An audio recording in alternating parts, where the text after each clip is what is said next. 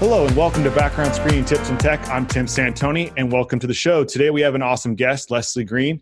Uh, Groene Consulting is joining us. Leslie, thanks so much for joining the podcast. Hey, Tim, thanks for having me. Excited to be with you.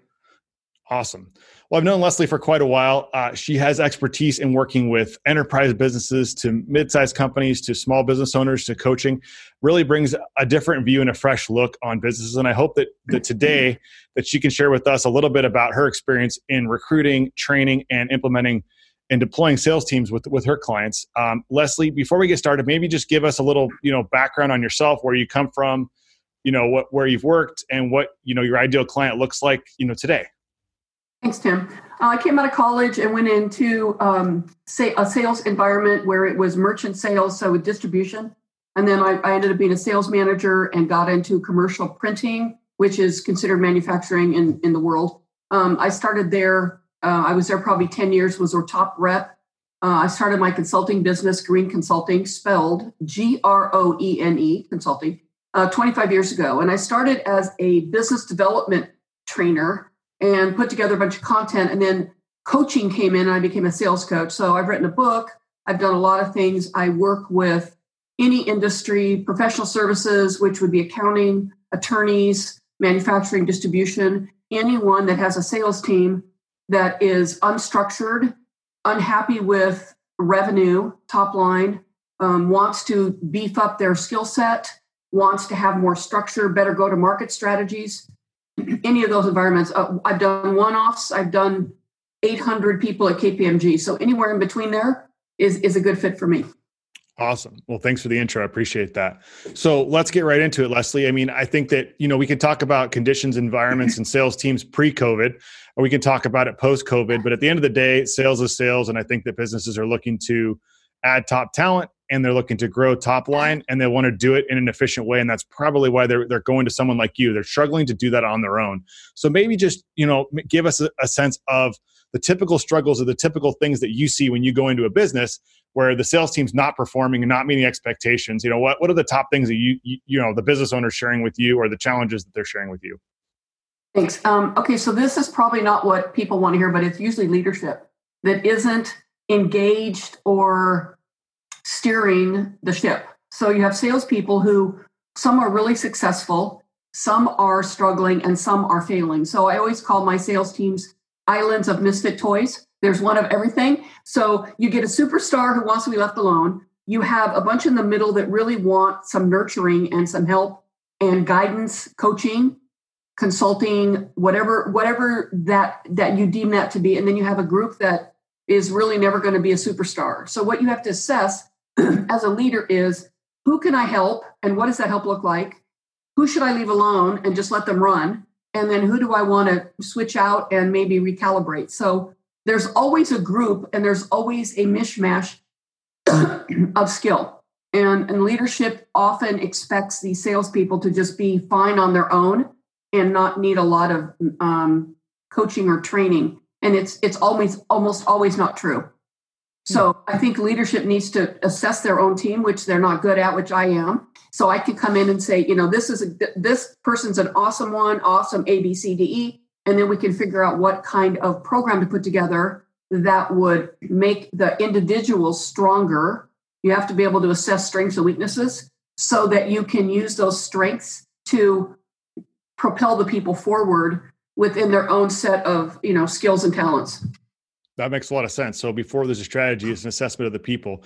The business owners mm-hmm. are typically maybe aware that the sales team's not performing, but they don't want to take necessarily responsibility. They don't know what they're doing wrong in their organization from a leadership perspective, messaging, and kind of from an implementation perspective. So that's that's a so your objective third party coming in and giving them that insight. And when you explain that to them, do they have an aha moment? Are they like, oh yeah, or do you get that pushback of, hey Leslie, you know, this is this is Susie, she's our best salesperson, and she's been here for 20 years. We can't get rid of her.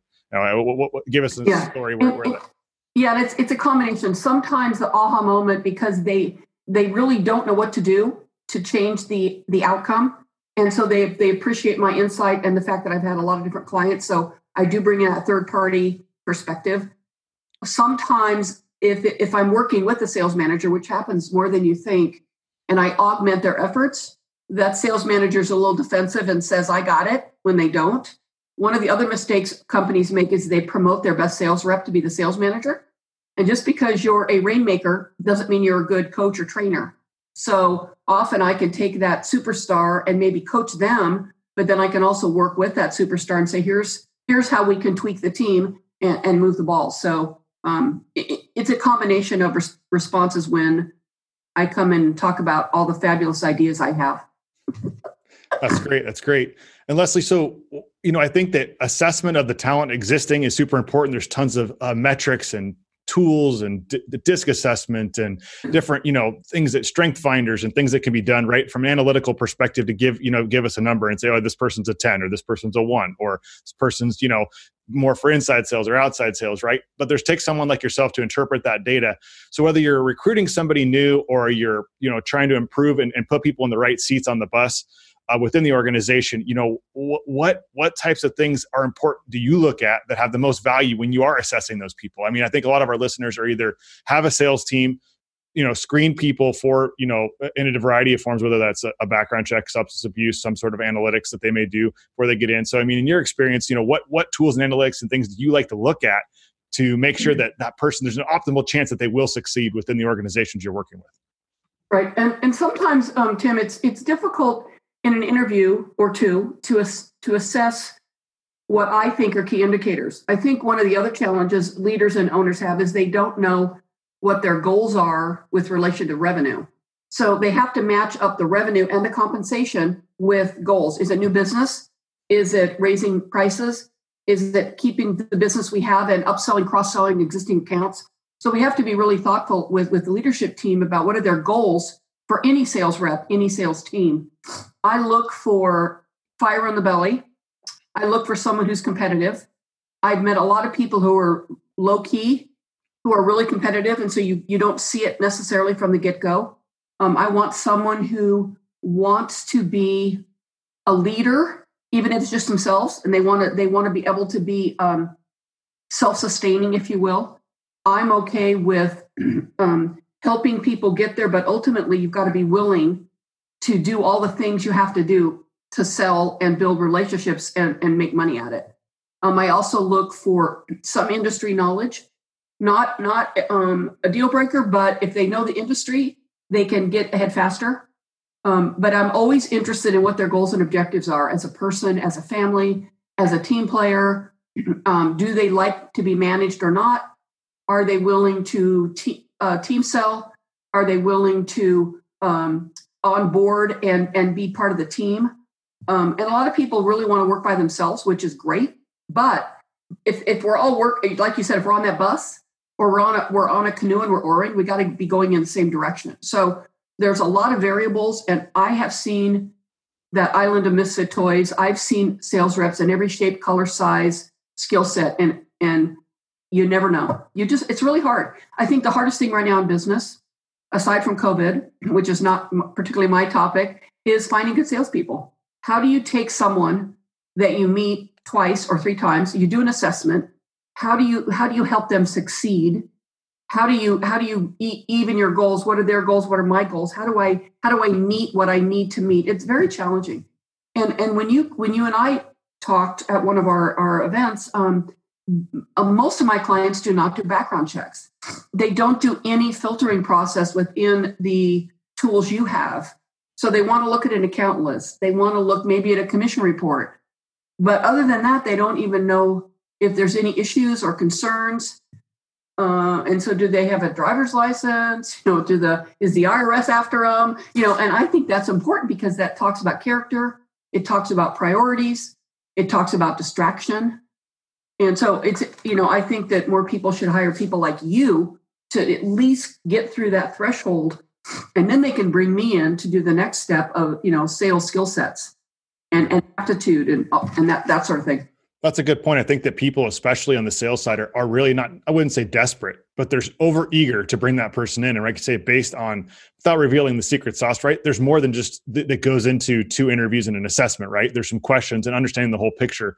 And I right. think that whether it's a, a drug test or a background check or some sort of analytics or skill finder right? It's it's getting the whole picture to understand more about the person to make a better decision just like any decision in business right? You try to obtain as much information as you can within the time you have and the parameters to make a decision based on that get the whole picture right? So there's no surprises. And even doing that um, but what i've seen to your point is on the sales side, people will say, oh, they came from the industry. They came from a competitor. They came from a friend. So I'm not going to do any of that kind of stuff because I just need to get them up and going. I got to get revenue moving and we got to hit our sales mm-hmm. objectives, right? So they shortcut all that. Where right. if they're going to bring in someone to do their accounting, they're like, oh, well, we got to, you know, this person's going to be touching our money and our, we got to be more careful and blah, blah, blah. But I think that despite the position, the assessment, the review, and working with someone like yourself who understands what to look for and what to ask, Right. The sales side is even more complicated because, like you say, a salesperson is trained in selling right? They are very good at the interview process. So it's going to take a, a skilled person to, to conduct that. And they're going to tell you, the, the business owner, the recruiting person, the HR person, what they want to hear, right? So again, not revealing your secrets, but I mean, what are, I mean, maybe give an example of, hey, this is a situation where the person interviewed really well, maybe a, an awful story, and, and, and how it ended up hurting the business and then maybe an example of you know the opposite where you say a low key person hey brought them in and they were actually you know the star and, and to your point about being in the industry, there is um, one industry I'm pretty prolific in, and th- there were probably 10 different owners and leaders that hired the same sales rep. So he would go for, and they never asked a question. Nobody called me, and I knew the guy's name. I can't say it, but I know it. And he'd go from one company for about a year, milk them for a draw and a salary, and then move on, and never sold anything. So, and, and they never asked. And he even came up with fake, wait for it, Tim, fake tax returns to prove his income. So anyway, but I think if there would have been some more some more um, due diligence on that, they might have been able to uncover it. So one of the things I like to ask a new sales rep is, okay, you're going to get hired today. What are you going to do tomorrow? What what does tomorrow morning at eight o'clock look like for you? And it's amazing to me how many people sit there because if it was me, I'd say, okay, well, I've got a list. You know, I'm going to go. I've got clients. They, they're like, well, what do you mean? I said, okay, you're going to start tomorrow. What are you going to do? And they don't have any answers. so that to me is not a good sign because they haven't thought through working at this company and what that looks like and how do I fit in as a professional. And they don't have a plan. so one of the things I help people with, Tim, is a goal and a plan.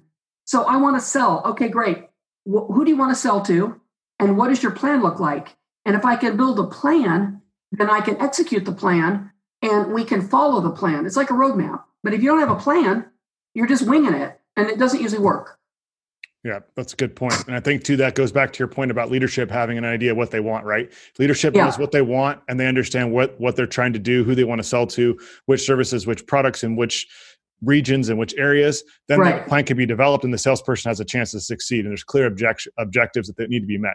If not, then again, both leadership and the salespeople are winging it and they're hoping that they're going to land that big account or that it's going to go well. Um, right. And again, sometimes it might if they're really, you know, someone who's really skilled and knows what's going on.